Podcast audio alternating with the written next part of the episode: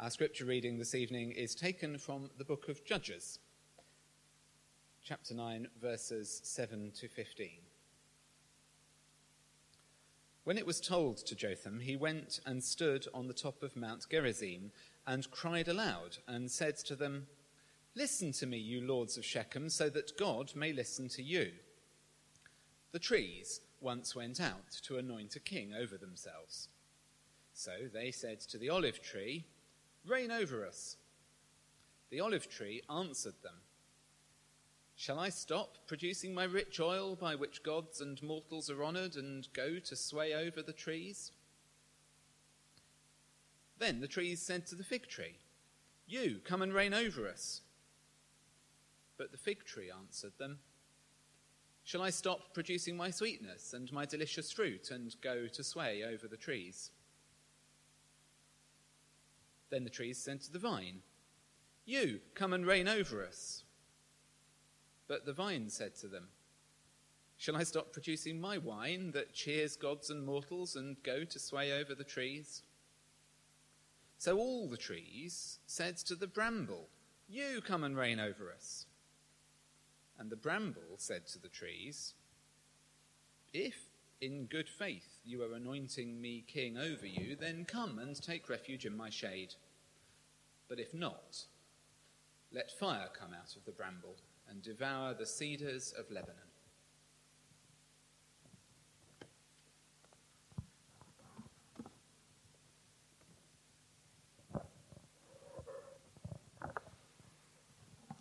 Rob, it's lovely to have you with us. Thank you for being with us this evening. Um, that was the reading you asked for. Yes. Why? and how does it take us into what you wanted to be saying? Um, I selected this uh, text uh, before the election by a long time because my perception was that the whole campaign itself was um, starting at the very bottom, and so it couldn't climb very high. Um, what qualifications, I would ask, did uh, Donald Trump bring to this tremendous task if he should be elected? Uh, and I didn't see, nor did I see throughout the campaign, anything that argued a serious, in depth commitment, in depth preparation, or in depth abilities uh, to perform a task at the level we've just seen uh, with a man of enormous talent, enormous reserve, and enormous sensitivity to the rights and needs of people around the world uh, as a reserve about how to use Americans' power and influence without overwhelming other people's rights. But it didn't work uh, because throughout, all his moves were attacked by people who were his political opponents, who ought to have been loyalists, and puts me in the same situation now. The question how do I respond with a man who uh, is potentially someone who will lead the country in directions that are unpleasant to me. Thank you. I, I wonder if you could, when we heard you speak last week, those of us who were able to be at the home group, you were fairly clear that you, although you understood what was going on, you thought that Hillary Clinton probably would win. What do you think happened? What, I know you've been away, uh, but in terms of what you've been hearing. Since you referred to that event, uh, let me fill it in a little bit for the rest of you. Uh, my whole argument was if we listen to our head, uh, the choice would be quite clear. If we listen to our emotions, then it is completely unclear to me, it was then. And I even said, I'm not certain by any means and my only sense of security was the betting line in London. Nothing that happened in, in the United States left me with any sense that what I wanted to happen might happen. And it's clear to most of you by now that I didn't want what happened to happen as it did. Um, the question of, um, of um, what to expect now is quite an open question. Um, the question um, about what happened It was not a revolt against the powers that are in our government. Those were left virtually intact and even in some ways strengthened. Never mind the popular vote, which is, you know, uh, some, somewhat in favor of uh, Mrs. Clinton. But the structure of American politics divides the power state by state. And of course, ours is a, uh, a um, unified set of separately empowered states. And those votes uh, are, uh, they've never been countered, but there's no law that says they can't change their mind at the end. And when you hear commentators say that Trump is not necessarily going to be the president, there is um, an infinitesimal possibility that somebody might revolt, and that would create a constitutional crisis if someone decided not to follow the popular vote that, that uh, dictated them in that direction. And we can talk about the key states that did that. We basically knew at each end what 20 states would do on either side of the election. But the 10 states in the middle, only two Hillary won. Uh, only Virginia and well, can't even remember the other one, but uh, Trump won Florida, Georgia, North Carolina, Pennsylvania, uh, Ohio, Michigan, Iowa, and Wisconsin. If she had won th- any three of those, it would have been a different final thing. So it's American presidential elections are complicated issues, uh, and if in the end the tie was uh, there was a tie at the very end of the electoral votes. Then the the House of Representatives makes the vote, and then it, you know exactly what would happen then. So anyway, it's not an easy thing. You've spoken about um, what was under. You, you said a little this morning about what was underlying this vote for Donald Trump. I wondered if you could say yes. more about that. Uh, as I said, then there are three or four words, and I've used an alliteration so we could remember it anger, and anguish, and anxiety, and alienation. Uh, those are the things that, that uh, were key to this vote. Um, Trump, I should address him properly as uh, Mr. Trump, the designated president now. Uh, did not address those. Uh, his um, issues were, I will make things right. But he never said one thing about how he would do it, how he would bring jobs back to the country. Uh, it is unlikely that he's going to be able to force a major corporation to move its headquarters back to the United States or to move money back. They, the corporate headquarters do not listen to political voices, no matter how high they are. And we've watched a steady um, exit of corporate headquarters, not the headquarters themselves, but the symbolic headquarters move offshore, either to the Caribbean or to, uh, to Ireland or some other attractive tax haven so that they would pay very little taxes. The formal tax rate on corporations in America now is 35%, but almost no major corporation has their headquarters. General Electric doesn't pay taxes in America. I mean, that, that's too absolute a statement. But almost no taxes paid by one of the most uh, productive um, uh, countries, and with an enormous commitment to the United States, but no feedback. Well, we've elected a president who brags that he did not pay taxes for the last 20 years because of a loophole that's allowed by the same Congress that we reaffirmed in the election. So it is not an attempt to fix the situation, it is an expression of frustration. And uh, if you allow me to be personal, um, uh, the culmination of 30 years of direct attack, which drove Hillary Clinton to the kind of secretive personality we saw toward the end. Uh, uh, she has been prepared since college days to serve this task. No American candidate in history has been as well prepared for that office as she. But she had two flaws. She still has them hubris, overweening pride, and greed.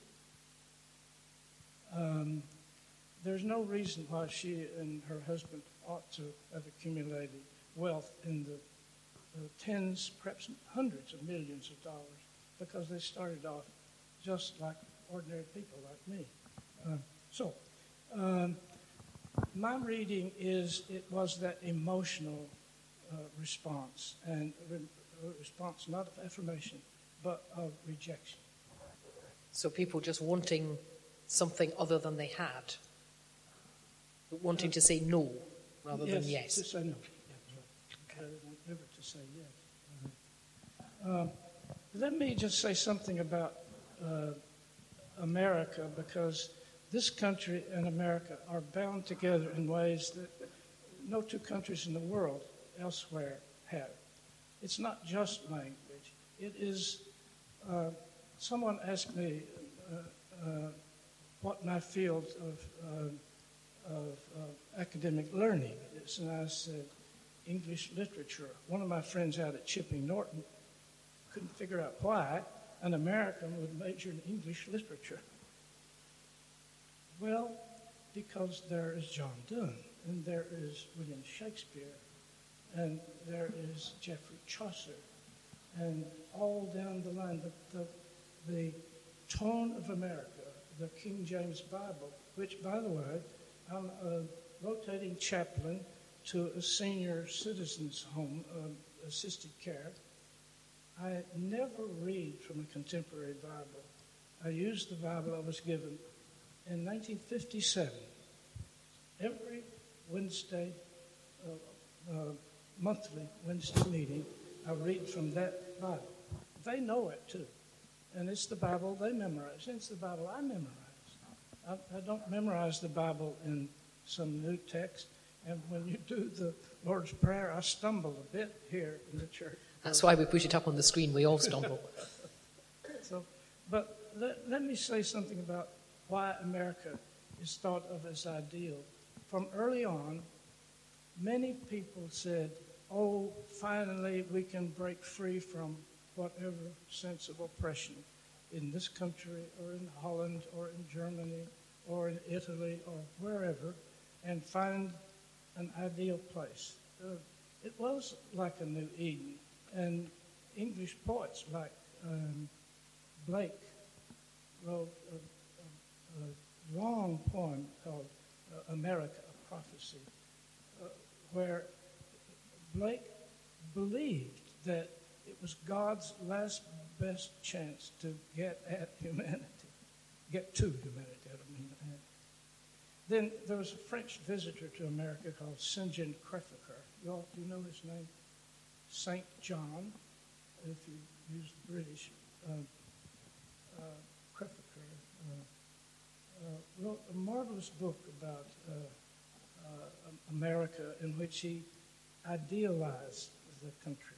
So let me say, up until after World War II, Americans tended to think we're too good for the world. Then something happened in my lifetime. The first time was in uh, Korea. Something happened in Korea which was just devastating to America. Uh, we discovered that half of the weapons on the front lines in Korea despite all of the destruction, hundreds of thousands of people on both sides, and half the weapons were never fired. I don't. Why? Because they weren't properly trained to kill. Then Vietnam, and a few words which are frozen in American negative memory forever.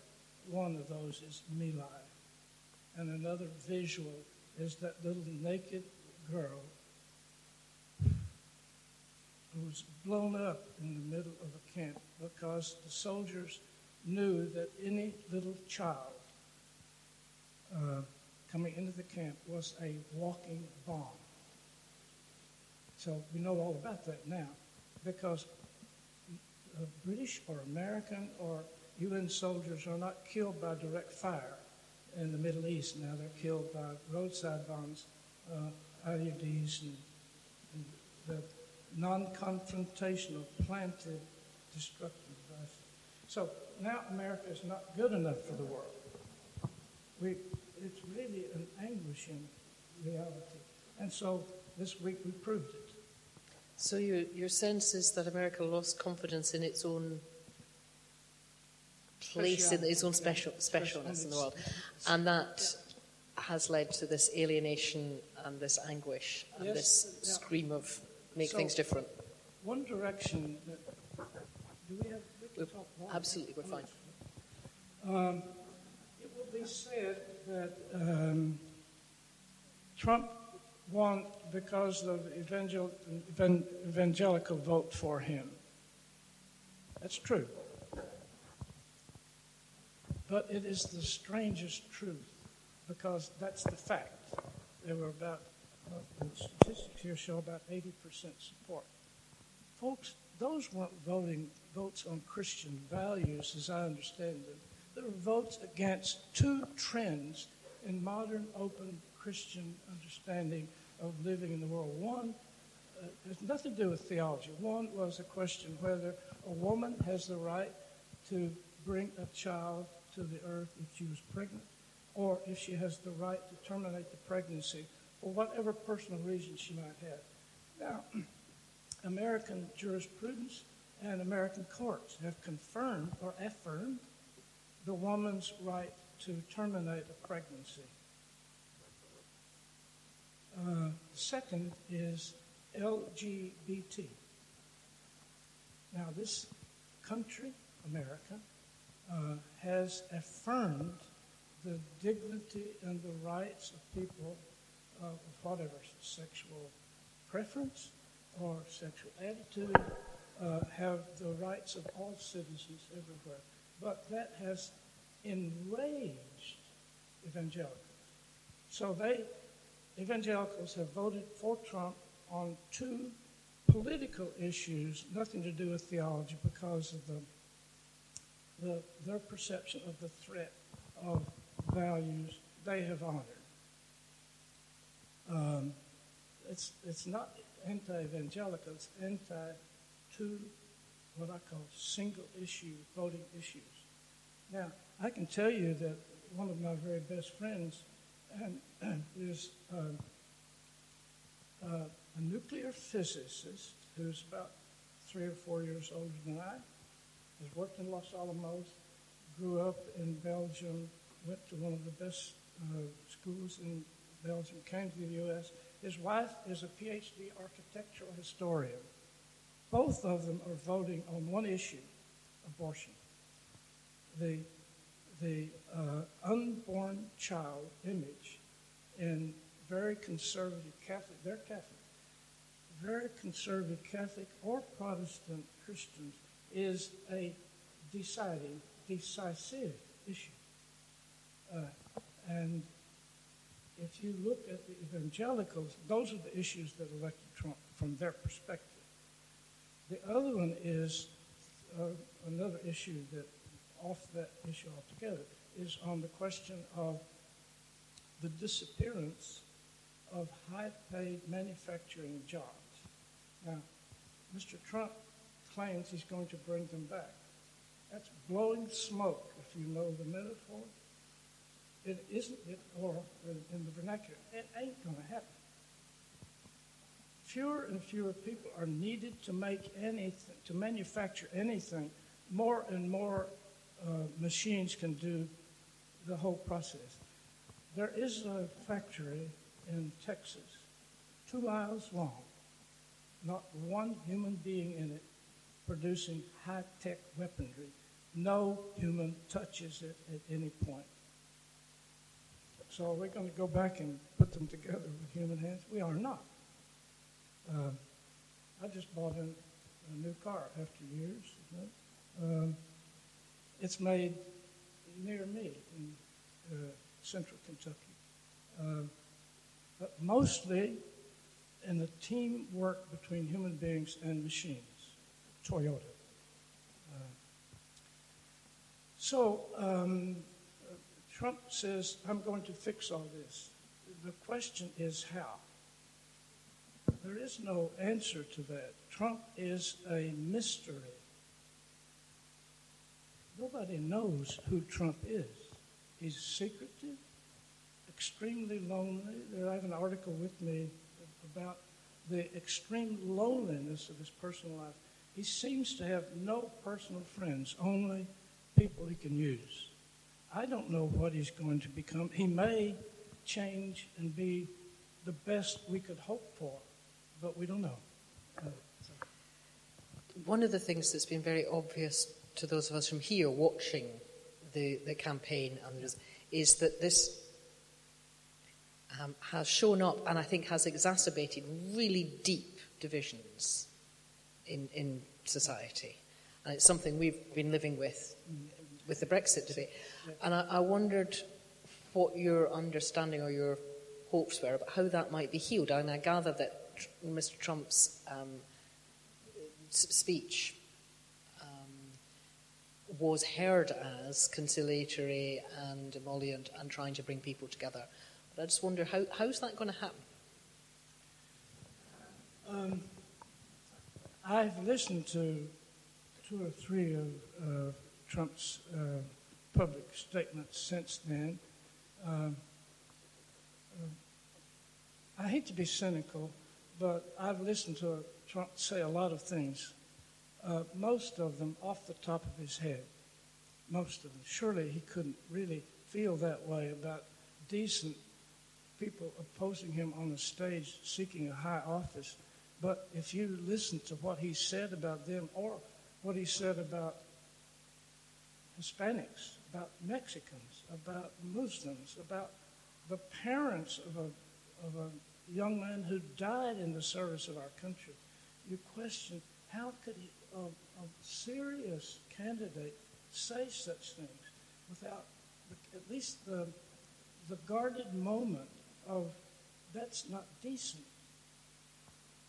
So I really don't know what Trump is like, Mr. Trump is like. I, am sorry to say I don't know. I do know that he's been sued almost 4,000 times for breach of contract or for otherwise disappointing the person he made a deal with. I do know that he has systematically refused to pay workers what he had agreed to, and his answer is it wasn't up to my standards. And, and his response is, sue me. I've got more money and more lawyers than you. Um, it's an odd way to respond to, to criticism. And uh, uh, I don't want to, uh, to seem to say that we can't live with Trump, but we hope that he will be much better than what he has demonstrated for us so far. The refusal to tell the American people anything about his tax situation, his property situation, his net assets, or his his uh, his life. And we discover from many sources that his life has been anything like what he has projected it to be, and yet he declares he will sue every one of them who said that not go your way to treat response. So, when a society has got itself to the point of this level of division, what what resources have we got to try and rebuild? And this is an us question as well as a US question, I think. How do we begin to bring people together and to heal some of these divisions? To learn to talk to one another again? Um, I don't know the answer, but I fear that it will be a long time before we can talk to each other. And some of you, um, four or five of you here, heard me say eight or ten years ago uh, in a speech to the Northern Group, in which I titled, the title was The Disintegration of the American Political System. And what, actually, we're watching what I said would happen happen. And I'm sorry to, to, to have been able to say that. we don't, don't hold you personally responsible. I, I, don't think it's likely in short term to see any healing. Uh, this election is um, is very divisive, and it will be further divisive. I think.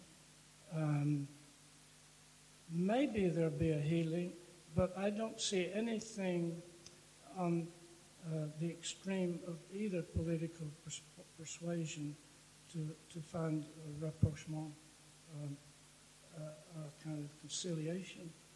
Uh, maybe, but uh, it will take the Lord's doing because I don't see anybody stepping forward. Now, Hillary promised, and Hillary has a record of going across the aisles uh, and was a very effective senator because she could deal with the other side. But it's rare in American politics. And the voices I hear uh, being brought forward, the, the names being brought forward about advisors to, to Mr. Trump, uh, are not people who have that kind of history uh, in, in their political background. Uh, and in some cases, they seem to be almost inflammatory. One former mayor of New York, I won't name here, so, but making open threats about legal action. Um, so good. We've been hearing about folk out on the streets at night with the "Not My President" Yeah. placards. Yeah. Uh, have you any? Do you know anything about this? Can you say anything about it? Yes, that happens every time. Okay, It happens every time. so it's that we're hearing about it this Yes. time rather than it new. But um, my, uh, um, it's the, I think the the voices making those very loud and very forceful objections are the young hopefuls who put so much of their wish on the change promised by. Um, uh, my mind's gone. Uh, no, but Obama, of course. Uh, yeah, Bernie Bernie, Sanders. Bernie Sanders. But Bernie Sanders was never going to be elected, even if he'd been nominated, because of one word. Did anybody know the word? Socialist. No matter what kind of socialist in America, that is a destructive word, and immediately opponents would have captured the negative image of that and blown it out of sight. So, um, so uh, I maybe in a year or two, if things smooth out a little bit, there'll be less uh, hurt, or maybe the hurt will be very deeper, and maybe things will get better. And I'm hoping we, we come through it. After all, I'm still a Christian, so we, we got that, uh, the eternal hope. Yes. Sorry, that sounded more cynical than it was meant to. Yes, thank you. I, um, I wonder if others want to ask questions. Um, can you manage them? Can you take the mic? If there's anybody who wants to get involved in the conversation. Oh, oh yeah, sorry. You keep sorry. yours. I'll, uh, I'll bring this round if anybody wants to ask any questions.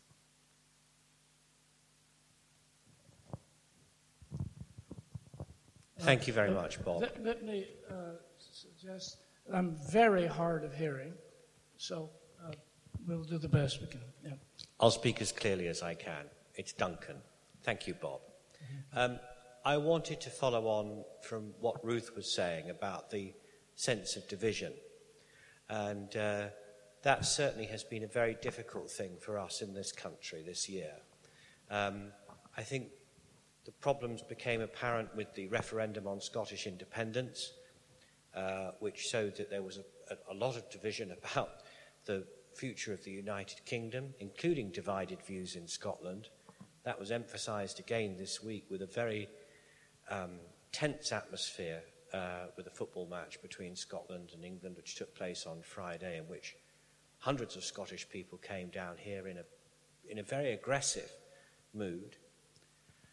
And the, this, this, this sense of division over the American election, of course, has affected us as well because it has highlighted the associations between some of the Brexit campaigners and Donald Trump. The first visitor to Donald Trump's Trump Tower from the United Kingdom this weekend has been Nigel Farage. Um, and it doesn't look as though Theresa May will meet him until next year. We've already got a very, very divided political system, great splits between the government and the opposition, and huge division within the government's Conservative Party as well at the moment. So I think that really this election result has continued to, to create hurt in a place that we were already hurting, as Ruth has, has sort of indicated in what she was saying. We already felt pain about our divided society and our divided world. Um, and I think that that does leave us with a question as Christians as to how we respond. It is really difficult because, particularly when we think about the American election, for us, when we hear it was the Christians, it was the evangelicals, it was the Protestants, it was the Baptists who supported Trump, it puts us in a difficult position here. I mean, sometimes I don't want to tell people I'm going to a Baptist church for the, for, for the associations that it brings with it. That's a comment rather than a question, but I think it does come back to the question that Ruth was asking, and we can continue to ask, is what can we do to heal the divisions within our society and within our world? Uh, the, actually, the essential issue I haven't even mentioned yet. There is a very legitimate reason for why this, this uh, election turned out as it did, because many, many millions of people in America feel completely left out of the success. Uh, there is strong evidence of economic growth, and even in my portfolio, modest as it is, um, this summer, uh, when the Brexit vote occurred, uh, my portfolio dropped uh, immediately. But I'm not one to panic at my age. I mean, you're going to live a little longer. Uh, but within two weeks, it was back to normal. Since then, it's higher and higher. And the same thing happened when Trump was elected. But what we must not forget is those millions of people are working, if they are working at all, if they can find a job, for minimum wage, 750 an hour. And young people entering the market are off those rolls because the employers say we can't afford to pay enough for you to live. What? Then, because we have to have what, 35% of the investment return? Something strange happening. There is a new book on the, uh, on the shelves now called, um, uh, not brand new, but four or five years old, called um, Why Nations Fail. The, the thesis is they fail because wealth is accumulated in the hands of the very few. In America now, 90% of the wealth is held by 1% of the population. In fact, it's even worse because the top 10% of that control nearly 90% of that. When that happens, it reflects the fact that the society no longer cares for the dignity of the ordinary person. And the politics in America has gone so far off rails that representatives do not represent citizens, they represent lobbyists. I'm not making that up. The uh, um, CBS News reported this fall that, that representatives spend two and one half times as much time raising money for their next election as they do legislating. And this past legislature spending very little time legislating, most of the time examining the, the uh, behavior of their opponents, not even dealing with issues of state or of finance. The question, for example, health care. The health care in America is in a serious issue. Uh, it's not because um, uh, the Affordable Care Act called commonly Obamacare. Uh, it's not because it's bad, it's because it's imperfect. And the, the Republican Party has vowed to destroy it, but they have not offered an alternative. Nobody knows what they're planning to do uh, and how they would ensure that the bottom 40 million people in the United States get any kind of health care except emergency room service, which is by far the most expensive one. So, how they're going to be more economically efficient is a mystery. As much of the policy yet before us is a mystery, which it's, it's unclear. So, but my point, lest we forget the main point, is that those uh, outsiders, uh, many mothers of small children have to work two or three jobs to feed them, lock the child in a room behind four locks in the central cities of the United States, so for the child's safety. Children are murdered on the streets by drive by shootings in gang situations. And I mean, I'm, I do not want to say that's the picture because uh, sometimes I don't even lock my door at night. Uh, and while I was growing up, our home did not ever have a key.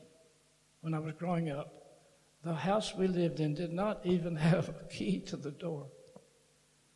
So it's not all grim, but we must not forget those most needy and uh, the homeless and the destitute and the aged poor.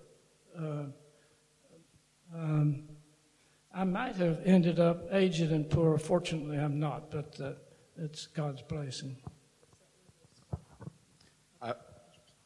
I wonder if I might just ask a, a quick question. Um, I was fascinated by the uh, Bible reading you chose for us this evening, the parable of the trees from Judges. There is a biblical perspective on systems of oppression at a national level, that they contain the seeds of their own destruction. So there is this cycle you get through Scripture of oppressive empires arising and causing their own downfall. And I think something of that is reflected in the parable of the trees with which we started. I, I, just wonder, I mean, for all of Obama's many good qualities, and believe me, I'm a fan, he nonetheless introduced drone warfare at a much higher level than previous presidencies. Uh, Hillary is, has been part of a great deal of warfare stuff that's been going on. So th- th- there is blood on the hands of those on the Democrat side in this. And I just wonder what your view is on the, the, the kind of broad theology of the judgment of God on a system that causes even good people to do bad things in the name of that system. Uh-huh. Well, you chose the parables. So, so here, here, I come with background in philosophy and theology, and he asked me this great question. Um, let me tell them the rest of the story. Abimelech came to power, and this king issued by murdering 70 of his brothers. But he was not a child of the wife. Do you know? Do you remember that? It's interesting. He was a child of the handmaid, so he was, ready for this word, a bastard. And so they already knew to be suspicious of Abimelech, of, but, you know, metaphorically. He murders on the same stone. He hired henchmen, the scripture says, worthless people to support him. He murdered all of them, but God wasn't going to forget it. And this story was told by the man God sent to give them the lesson. What happened was that he just went riotous, but he was trapped under a building where people were dropping things on him, and uh, Abimelech was struck on the head by a woman who woman who threw a stone down and was, he was dying. And he begged one of his henchman soldiers to run him through so it could not be said that he was killed by a woman. That's, uh, that's the scriptural answer in the same context of the question you asked. Now, the question about uh, uh, us having to do things which contradict our best nature. Uh, I had to wear a uniform for two years. Um, I considered uh, becoming a conscientious objector, but it would have been a brand new on the spot, and they would have objected to that. And then I asked if I could serve as a chaplain's aide, but that was only after they spent tens of thousands of dollars training me as, an, as a um, guided missile electronic specialist for thermonuclear for field nuclear weapons. They weren't going to let me be a chaplain's assistant. No, I was not going to be a chaplain's aide. So uh, even in my life, I've been caught up in this. Um, I uh, have studied the question of the just war, as I'm sure you have much of your life, and many of you have considered that issue. I'm not sure it's possible now to argue a just war. Um, one of my good friends wrote a book for his dissertation called Armour's Iron Brace. And he argued in this dissertation that after you could kill somebody, after the point where you could kill somebody you could not see, then just wars arguments, which have been developed brilliantly by the Catholic Church throughout its history. It's absolutely, that argument would be well worth any of your investment of time to get to know it. Um, I think uh, we must never have another war. But how do we get out of the one we're in now? It's, do you know the, the um, uh, fable in America of, of, of Brer Rabbit? Well, Brer Rabbit got himself tangled up with uh, um, the tar baby, and he got mad and says, I'm going to punch you. And so he punches, but he couldn't get his hand back out, the tar. And finally, hands, foot, head, and all is tangled up in that. And that's what we've done in Syria and in Afghanistan. We don't know who, who's where in Afghanistan right now. And, and um, uh, my, if, the, uh, let me suggest that there's one voice uh, in the Arabic world I wish we could all listen to, and it's the King of Jordan. Have you listened to some of his statements? Very thoughtful, very sensitive man, and um, and yet he had to resort to strong violence when one of his own close friends was murdered, burned alive in a cage by ISIS. I don't. It's a uh, imponderable, not easy answers clever man. um, yeah, there's another sermon. I'll hand it over for another question in a minute, but ju- just a little plug. We have a recording on our Bloomsbury SoundCloud page of the debate Who Would Jesus Shoot between uh, Tom Yoder Neufeld and uh, Nigel Biggar on issues around just war and non-violence. If anybody hasn't seen that, I'll put it on our podcast on our homepage if you want to listen to it. It's about an hour and a half. Okay, we'll take uh, another question if anybody's got one. Yes. Hi. So I've been reading a lot today, in particular. I think as some of the some more votes are being counted, and Hillary's popular vote total. Yeah. I think I was reading it's the most that someone's got after Obama in terms of number of votes, and it's led to the whole debate over the electoral college and the fairness of the system. Just wondered what you thought. Is that going to be relooked at because of the election?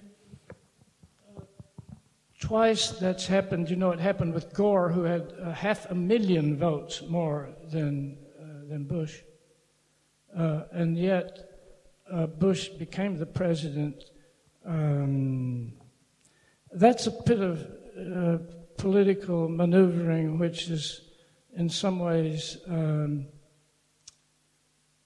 still not acceptable to everybody. I'll say that modestly. Um, But that's the system we enter, and that's the system we deal with as it is. If, if the American people are given the option to change that, then they have the right to do so. At this point, we have to live with that. And I don't think it's likely, based on that plurality of votes she won, is likely to convince any objective observer that they should reverse the Electoral College ruling. Uh, I don't. Uh, uh does that answer your question, son? Uh, mm-hmm. uh, uh, it's imperfect, but what in human life is perfect? You know, we're. Uh, Thank you. We've got time for uh, either two quick ones or one more involved question. So I would love to hear another question.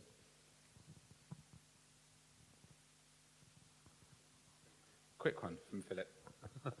uh, Tony Blair seems to have lost his reputation completely since the Iraq War and is pilloried all the time. What about George Bush? We don't hear anything about him much over here.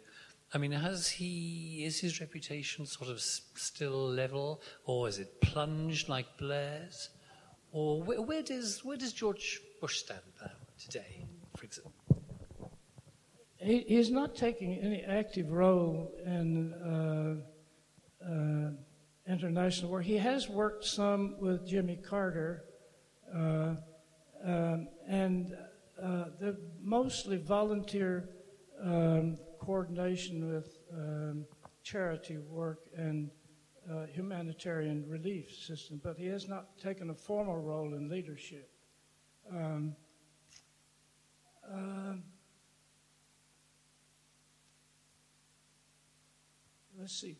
I, let me just say personally, I, I don't think uh, that uh, President uh, George Bush was a great thinker. His father was a very intelligent man, but um, um, it was another um, strange American issue that got him elected.